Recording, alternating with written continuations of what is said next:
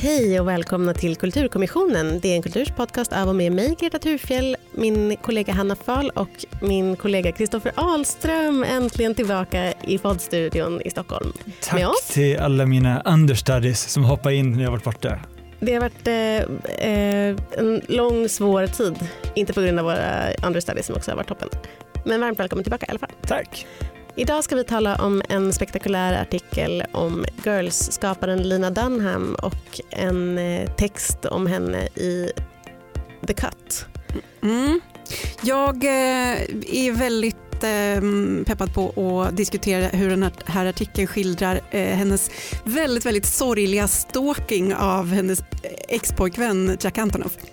Ja, jag tänkte ta upp hur Lena Lina Dunham har blivit eh, vår tids Jennifer Aniston, men istället för den som alla tycker synd om så är hon den som alla tycker är rätt åt när det går åt helvete för. Och jag ska prata om varför Lena Lina Dunhams förlåtbrev till Aurora Perrineau var på samma gång så rätt och så fel.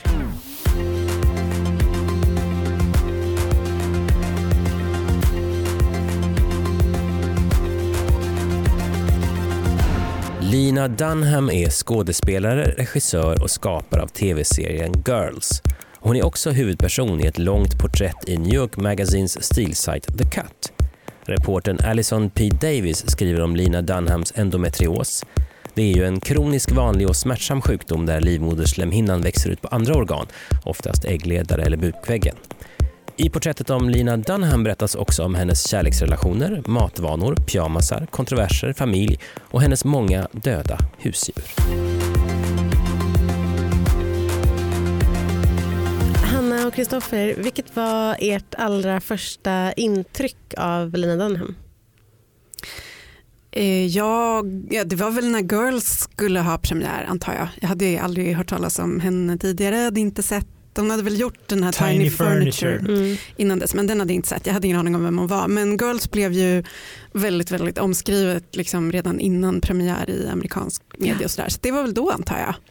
Ja, ja mm. samma, samma här och det var väl Första avsnittet var ju verkligen så här att man insåg att det här är något helt nytt, det här kommer bli stort och hela första säsongen tyckte jag verkligen levde upp till det löftet. Mm, fattar. Men för jag tänkte fråga om det, just det här liksom Girls, hur länge ni hängde med i Girls. Den tog ju slut om jag inte minns fel 2016? 17? Och blir osäker nu, något 16 kanske va? Jag är ganska säker på att det var då. Ja. Um, Nej men jag hängde med hela vägen. Jag, mm. sett, jag såg allt av Girls, med, inte med eh, liksom, bibehållet.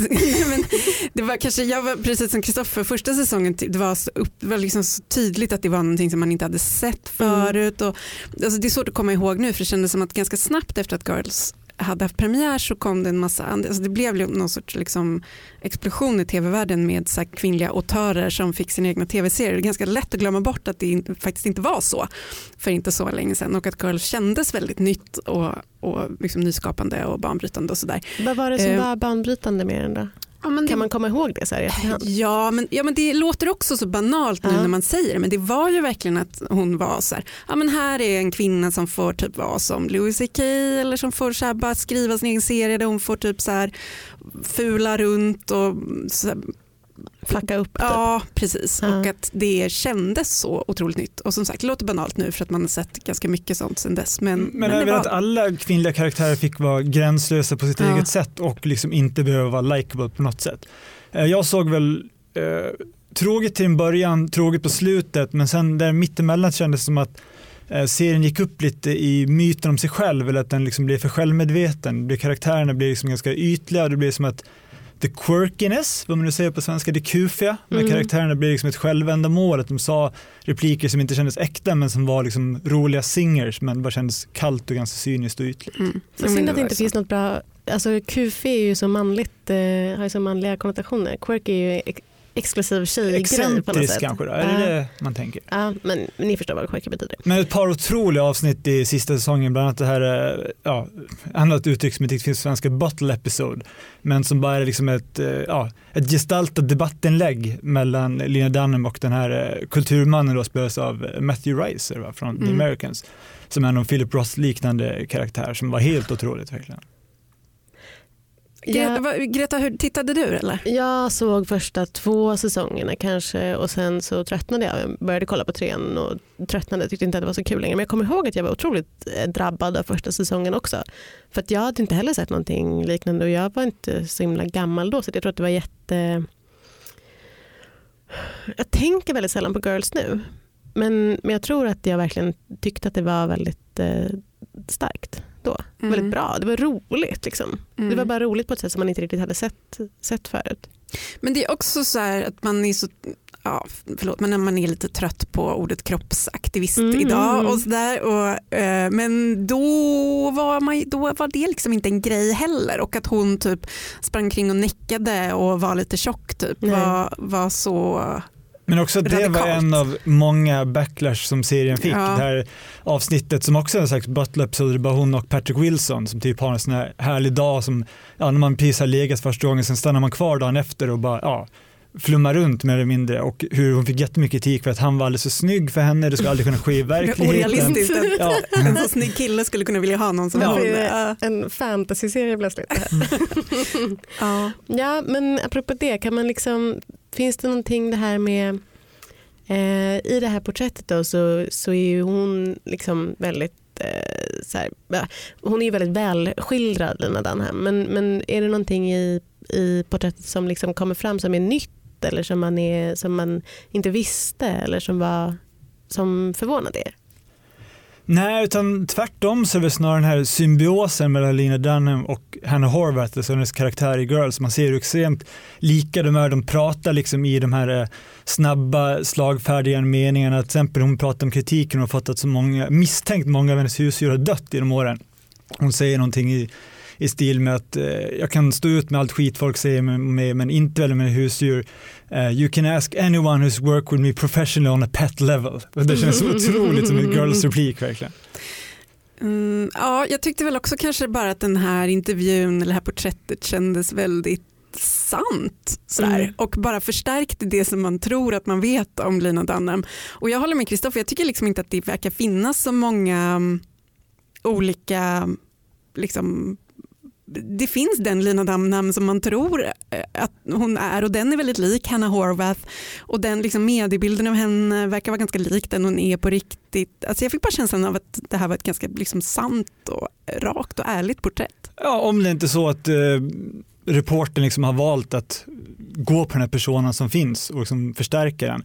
Men också som du säger när man, när man beskriver liksom inredningen i, i lägenheten, det är så här lila färgade reptilmönstrade puffkuddar, det är eh, leopardmönstrade filtar, allting liksom lite over the top hela tiden. Jag skulle vilja att vi gick in lite mer på djupet det här med liksom personan Lena Dunham eh, som på sätt och vis framkommer i texten. Jag tänkte jag ska läsa en kort, eh, ett kort citat här från texten. Um, One guy loved the movie but told Dunham, then 23, that he couldn't stand the main girl, not realizing she was the main girl. I always feel like that's a, been a metaphor for my career, she says. Everything about it is so interesting. It's so well made. Cannot stand that main girl. Eh, det var väldigt eh, rörande tyckte jag att hon sa så. Och, eh, så hon har liksom jätte, jättemycket självinsikt Mm. samtidigt som hon är extremt eh, omedveten om sig själv på andra plan. Eller vad man ska säga. Det var väldigt eh, intressant och det framkommer ju liksom gång på gång på gång på gång på gång i den här texten. Mm. Det här citatet handlar väl om då Tiny Furniture, hennes Mm. första Ja. långfilm. Mm. Och att den där, ja, men, ja, men, ja, precis så här. Den filmen var jättebra, stod inte ut med huvudpersonen. Mm. Ja. Eh, Och så är, ju, så är ju Girls också. Det är ju ingen Ja. som gillar Hannah Horvath eller ens liksom typ identifierar sig med henne för man tänker att hon är helt outhärdlig. Samtidigt som, som man ju fortsätter titta. Det är ju någonting i det som är lockande också att titta på något som är så här, bara gör fel hela tiden och är så här pinsam och jobbig och störig och har liksom hybris. Man, Ja. man, man köper ju det. Ja, samtidigt. jag, jag tänkte på, jag lyssnade nyligen på ett avsnitt av en podd som heter Decoder Ring, som är en av Slates poddar, eh, kultursajten Slate, eh, där de pratar om eh, skvallertidningsfenomenet och man skapar narrativ kring en kändis och då tog man upp Jennifer Aniston som exempel på liksom, ja, sent 90-tal, tidigt 00-tal, hur liksom alla skvallertidningar sålde miljoner i upplagor på att skapa bilden av henne som ensam och tragisk och den var synd om. Och i Lina Dunhams fall känns det som att det finns bilden av någon som är lite ensam och tragisk men som det är rätt åt på något sätt. Köper ni den tanken? Mm.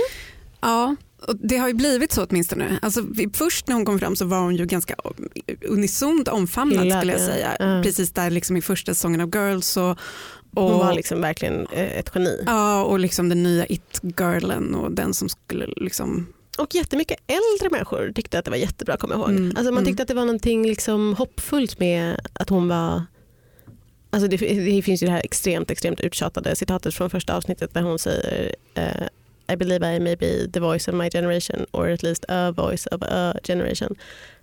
Det, det var ju många som liksom köpte det, eller vad man ska mm. säga, som verkligen var så här, mm. Ja, om, om, om hon säger det så så är det säkert så. Kanske ja, lite trend. Ja, men hon är verkligen en, en röst för sin tid i betydelsen att om, om man pratar liksom om debattklimatet i vår tid i samhället, att allting är så polariserat, så känns det också som att den här serien har fått klä skott för så otroligt mycket. Det är liksom allt det här som den kritiseras för att den skildrar en kritvit särskild medelklass, eller övre medelklass till och med. Eh, och att eh, vad är det mer? Det, är liksom, det, det känns som så otroligt mycket kontroverser kring serien och kritik den har fått. Det är svårt att rada upp allting nu. Men Vi kan liksom, återkomma till det lite senare. Ja, det kanske vi kan göra. Mm.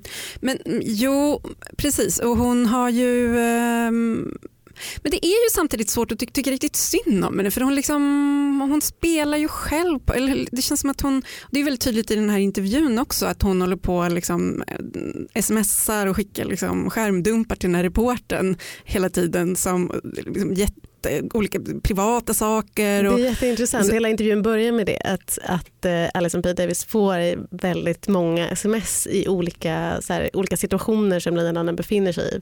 Mm. Och, och reporten har ju någon sorts teori om att det handlar om att hon vill så här, vara med och skapa artikeln. Att hon förstår liksom, i vilken, åt vilket håll hon kan styra artikeln och att den kan liksom gå så här, åt ett håll som ska framställa Lina Dunham som sympatisk eller som liksom någon som det är synd om. Eller som man ska, så att hon, man ska få känslan av att så här, ah, men hon har nog inte haft det så lätt ändå. Så. Mm, jo men precis, mm, absolut. Mm, och det går ju naturligtvis överstyr för att eh, den här artikeln, eller den här intervjun, jag läste den som ganska liksom sublimt och subtilt hatisk mot Lina Dunham. Den är otroligt elak. Eh, Varför då? Ge några exempel.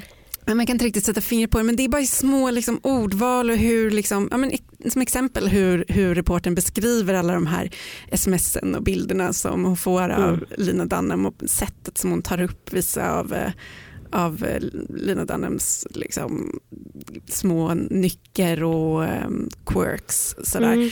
Så, så känner man så här, okej okay, men reporten är inte, inte sympatiskt inställd till Lina Damm. Men man, man, man förstår reporten också. Man känner med reporten och bara ja, nej, det här, hon verkar vara en skitjobbig person. Och det är svårt att riktigt så här, tycka synd om henne för att just det här att hon försöker så här, styra narrativet i en viss väg. Hon, hon fattar hon är inte dum i huvudet. Hon måste på något sätt se att när hon skickar de här konstiga bilderna på sina så operationssår och mm. konstiga, att, att, alltså hon måste se att hon tippar över gränsen till vansinnet och hon måste ju på något plan liksom njuta av det eller att det är någon sorts självskad. Alltså, men jag tänker typ att det är motsatsen. För du sa förut att det var som att det bara som att what you see is what you get på något sätt med mm. Lina Dunham. Att hon är, mm. hon är den hon är. Mm. Men jag tänker att det finns så jättemånga lager av Lina Dunham. Jag tänker att det finns liksom, det översta lagret är på något sätt Hannah Horvath, hennes karaktär i Girls och sen så finns det liksom eh, personen Lina Dunham och sen så finns det liksom den som är den riktiga Lina Dunham som man ska få möta i texten. Men det är ju också bara ett iscensättande. Det känns som att hon jobbar jättemycket med så här eh, någon sorts konstnärlig bild av sig själv. Det finns ett annat citat när hon pratar om sin eh, ex-pojkvän Jack Antonoff och när hon har postat, efter att de har gjort slut, postat en, en tweet med en lista på babynamn som de gjorde tillsammans när de var ihop. Eh, och, liksom, och det fick också liksom mycket kritik, eller då tyckte folk synd om henne för att det var desperat. Liksom, på något sätt. Och då säger hon om det så här, he knows that being the hysterical ex-girlfriend is kind of like the weirdest, funniest public performance det är också en sån sak som det kan förstås vara en efterhandskonstruktion. Men kan lika gärna vara att hon är så här, ah, jag, ska testa, jag ska testa den här grejen nu. Det här tänker folk om mig ändå så det är lika bra att jag bara går Jag tycker just där tycker jag att artikeln faktiskt gör eh, en ganska bra beskrivning av hur och varför hon är den här typen av person. Hon är medveten om sitt privilegium, hon är uppvuxen liksom i eh, en New Yorks miljö med föräldrar som är liksom en slags sofo-kungligheter mm. inom eh, kulturvärlden och har lärt sig liksom de här liberala, provocerande sakerna att säga. Det, hon nämner vid ett tillfälle att de här sms hon skickar att hon ska döpa sin nya hund till Rosa men hon är lite orolig för att folk ska tro att hon försöker så här, inte, kulturellt appropriera Rosa Parks, vilket förmodligen ingen hade tänkt men hon måste ändå vara där och peta. Liksom. vet du vad, någon hade fan tänkt det. Ja, det är möjligt. ja. Hon har inte fel. Nej. Jag vill att ni säger vilka som var er, för det är en väldigt lång artikel det här. Den tog sin lilla tid att läsa, särskilt om man ville liksom hänge sig. Vilken var er favoritdetalj eller favoritdel av, av intervjun?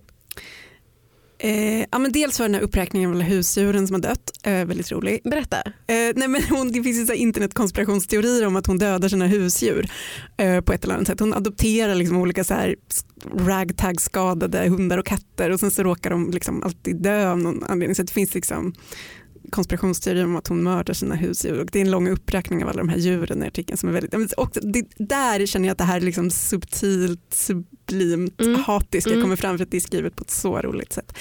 Men sen också det här ståkandet av Jack Antonoff är så otroligt sorgligt. Det är ett citat som är så här eh, om, om honom då, att de var ihop. I thought I was kind of proving weird girls can have love too. And now he's dating somebody who looks regular and normal and like girls are supposed to look. Ja, och det, det ironiska är att den nya flickvännen är då modell så ser hon inte alls ut som tjejer. hon ser inte ut som tjejer brukar. Hon är Vi googlade henne. Hon är snygg. så mm. himla snygg. Ja. Fan vad sorgligt. Ja, men det var det, den detaljen fastnade jag också för, för det där fanns någonting sorgligt. Eh, men även så var det väl mest det gränslösa jag tänkte på, bland annat då att hon, hon har ju då genomgått en hysterektomi, heter det på svenska va? Mm. Eh, när man helt enkelt tar ut sin livmoder eh, och hon då måste tvångsmässigt visa upp en bild på den här utskurna blodiga livmodern för reportern. Du då Greta? Jag gillade den eh, när de är hemma hos eh, hennes mamma och äter lunch väldigt mycket. Och mamman, Lina Dunhams mamma har liksom lagat mat och sen sitter hon och liksom står ut med sin galna dotter dotter och är så här liksom, lider i det tysta. För samtidigt, man märker att de liksom har ganska kul ihop men samtidigt som Lina Dunham verkligen går henne på nerverna. Och hon så här, lånar kläder utan att fråga. Alltså det är väldigt mycket så här som bara är att man, man förstår väldigt mycket av deras relation och kanske också att det kan liksom gå åt alltså Hon kan ha påverkats väldigt mycket av sina föräldrar men uppenbarligen så har det blivit tvärtom nu på något sätt. Att mamman lever väldigt mycket med sin dotter och med sin dotter på halsen. På det, det, tyckte jag också var eh, väldigt, just det du var inne på Greta, med vart ifrån hon har fått liksom sin humor, sitt sätt att ta sig an livet. Eh, när mamma då beskriver, för att på ett år så har Lina Dunham gått igenom fyra svåra operationer, mm. det har liksom varit ett tufft år. Och mamman säger sig, ja det har varit, eh, det har varit ett jobbigt år, jag har blivit väldigt bra på sjukhus. Mm. I've been very good at hospitals. Det tycker jag ändå var så här, ja, väldigt mörk humor som ändå på något sätt går i arv. Kan man säga. Med Hedvigs hemförsäkring är du skyddad från golv till tak oavsett om det gäller större skador eller mindre olyckor. Digital försäkring med personlig service, smidig hjälp och alltid utan bindningstid. Skaffa Hedvig så hjälper vi dig att säga upp din gamla försäkring. Hedvig Hemförsäkring, ett klick bort. Hej! Halebop här. Vill du bli först med det senaste från Google? Just nu kan du byta in vilken mobil som helst och få nya Pixel 8A med en fantastisk kamera och praktisk AI. Och 30 gig surf för 339 kronor i månaden på helbo.se. Ses där! Vi ska återkomma till det här med eh, Lina Dunhams många kontroverser som du tog upp, Kristoffer. Eh, vi ska, ska börja med den största. Då. Sen den här artikeln i The Cut publicerades så har Lina Dunham redan hunnit hamna i ännu en kontrovers. Surprise, surprise. Hon eh, skrev ett långt förlåt-brev i Hollywood Reporter till Aurora Perrineau, eh, kvinnan som anklagade en manusförfattare till Girls för sexuella övergrepp under förra året och som Lina Dunham sen i sin tur anklagade för att ljuga om det. Eh, jag har gett er i hemläxa att läsa det här brevet som Lina Dunham skrev. Vad tyckte du om det, Kristoffer? Uh, ja, jag har ju läst både då liksom försvaret hon skrev för den här killen Murray Miller mm, som är mm, manusförfattaren på mm. Girls uh, och sen då även ursäkten.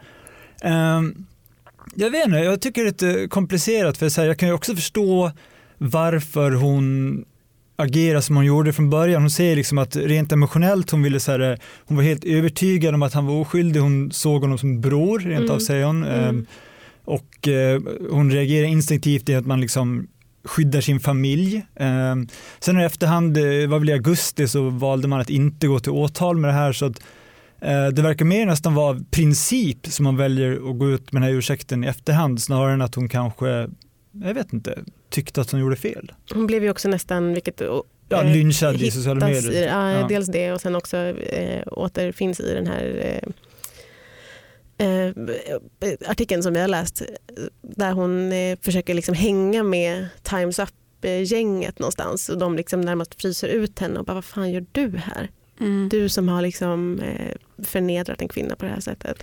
Men det är så speciellt att hon gjorde så. Från, alltså, på ett sätt absolut. Liksom, jag skulle säkert försvara dig Kristoffer.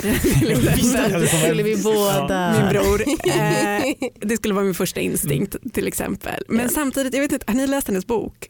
Lina Dannas bok, Ja, Not that kind of girl. Ja. Nej, Nej. men du har. jag har läst den. Och det, Du där har var alltid ju, läst böcker. jag har alltid läst boken.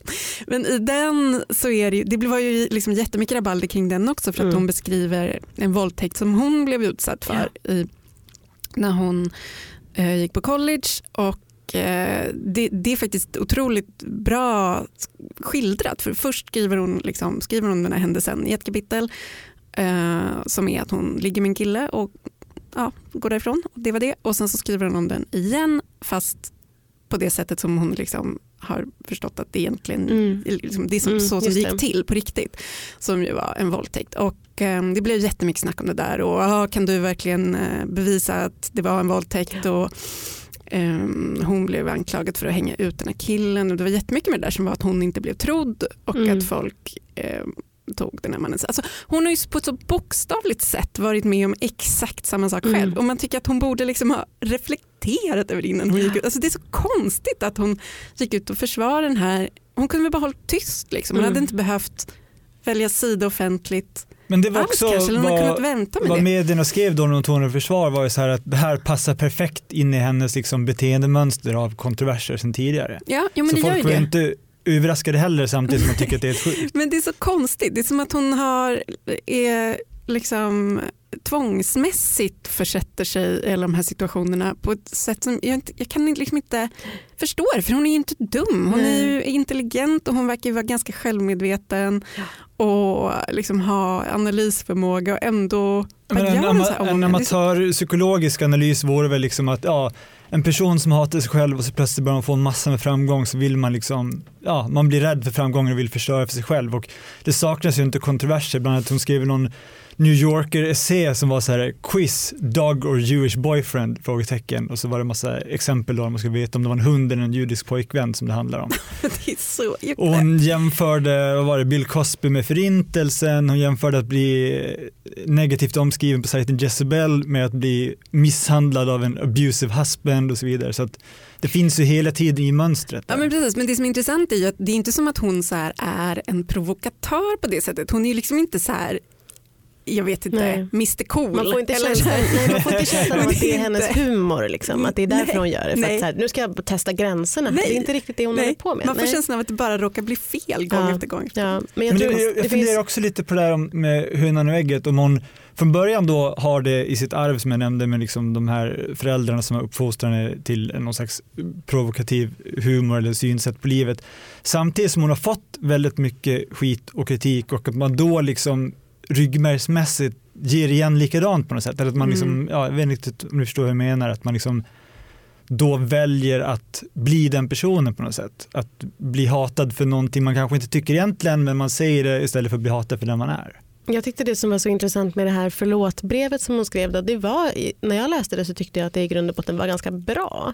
Det som var konstigt med det var att hon sen liksom, efter att ha skrivit en så här rimlig, normal, bra ursäkt typ, eh, smackade på massa så extremt eh, bombastiska känslor och ord och så här, jag älskar dig Aurora, jag kommer alltid att älska dig. På ett sätt som är så här, Ja. det här har ingenting med saken att göra. Att hon liksom, det är som att hon, förlåt, hon måste gå så mycket i så här extrem eh, extremer hela tiden. Att hon är så här, eh, "Oj, jag har gjort så jävla fel, nu måste jag ju liksom ta i från tårna för att göra någonting som känns rätt igen. Och, så, och så blir det också för mycket och så tycker alla att hon är pinsam igen. Ja. Alltså vad hon än gör. Det är ju, som du sa, det är, liksom, det är ju obegripligt om hon håller på så nästan så här självdestruktivt. Men hur jag, hon jag kommer att tänka, försätter sig i förlåt. de situationerna gång på gång.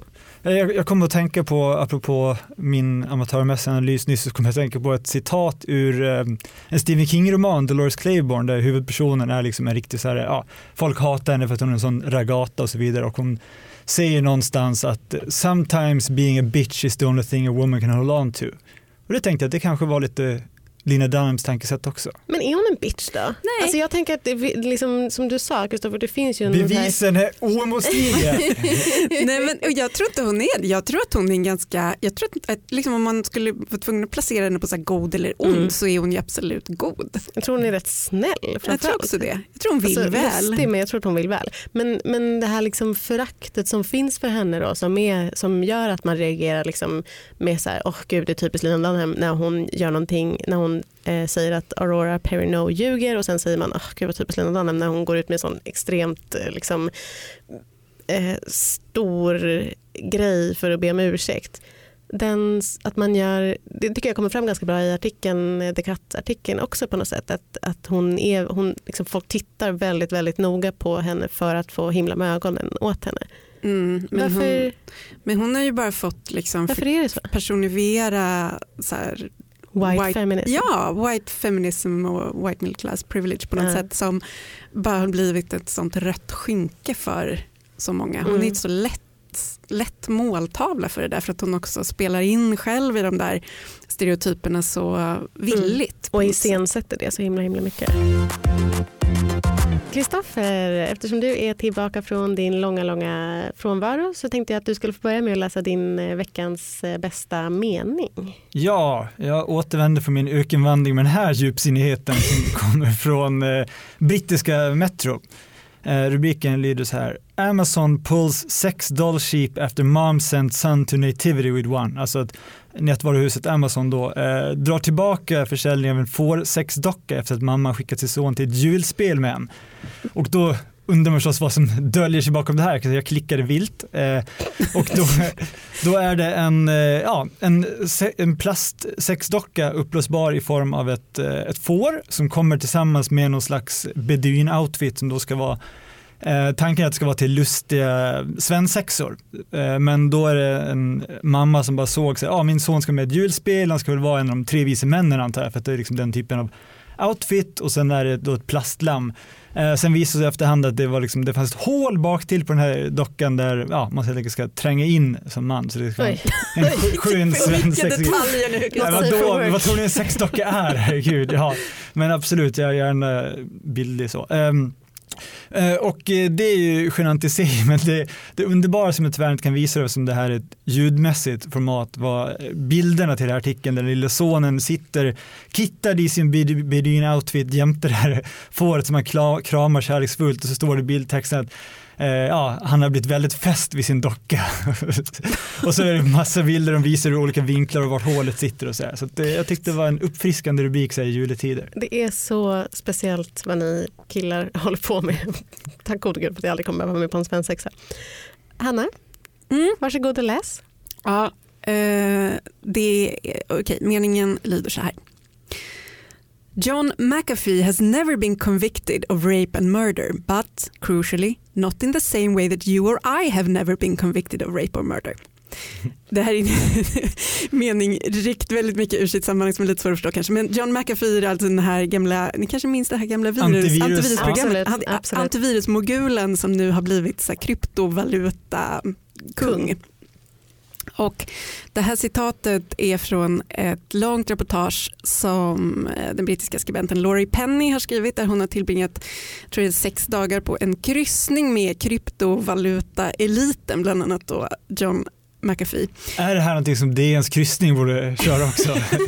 Inga fler litteraturkryssningar. Kryptokryssningen? Eh, absolut, nej absolut inte. Det verkar ha varit en fruktansvärd tillställning och det är ett otroligt reportage publicerat i eh, eh, magasinet Breaker Det är väldigt bra. Det, ja, det är en otrolig läsning eh, där hon då hänger runt med de här. Det är ju en massa kryptovalutamän och diverse inhyrda liksom, värdinnor från olika östländer framförallt. Och, nej, men det är bara otroligt skildrat. Eh, Laurie Penny som kryssar med kryptovalutaeliten. Alltså Jag tror inte DNs litteraturkryssning har hyrt in 150 eh, vitryska unga kvinnor. Men jag har aldrig varit på DNs litteraturkryssning så, så vet vem vet. Greta, vad är din mening då? Jag har tagit med mig den här historiska meningen. I get a call from my agent. Larry David's written this script with the comedian Jerry Seinfeld. I hadn't really heard of him and they're adding a girl. Uh! Det är så starkt. Det är Känner en... du historiens vingslag när du läser det här? Historiens vingslag goals är det här. Eh, det är en intervju i New Yorker med Julia Louis-Dreyfus som alltså spelar Elaine i Seinfeld och som eh, också är med i VIP förstås som, bara är, som handlar om liksom hennes, eh, hur, hur det började för henne kan man säga, eller just den här delen av intervjun gör det. Och det var bara så otroligt eh, starkt att läsa. Hon kämpade på i olika improv-grejer och typ var med i SNL men fick aldrig göra några roller. Hon fick bara spela så här, eh, rolig hora typ. Och så en dag så eh, vill Larry David, henne som är hennes kompis redan då, add a girl till Seinfeld. Eh, det är otroligt otroligt. Jag blev djupt rörd och eh, djupt rörd av hela intervjun. Den är väldigt bra. Men var tanken att, att det bara ska vara ett grabbgäng från början då? Sen bara skrev den till en? Eh, ja, för när det fortfarande bara hette Seinfeld Chronicles så var det bara de tre eh, killarna då och sen så, hade, så sa eh, tv-bolaget att vi kan tänka oss och, och, att ni får göra fyra avsnitt till men då måste ni ha med en tjej. Och då var de så här, åh fan vi vill inte att det skulle vara en romantisk eh, grej, så här. vi vill inte ha, ha några jävla brudar med. Men sen så kom de på att om de kunde göra eh, Elaine till ex-flickvän så att de liksom skulle slippa ha massa romantic interest eh, plots med så skulle det funka ganska bra. Med det säger Kulturkommissionen tack och hej för denna vecka. Vi är ett samarbete mellan Bauer Media och Dagens Nyheter och vi heter Greta Thurfjell, Hanna Fahl och Kristoffer Ahlström. Producent var Augustin Erba och tekniker var Oliver Bergman. Vi är tillbaka efter julledigheten. Hej då! Hej då!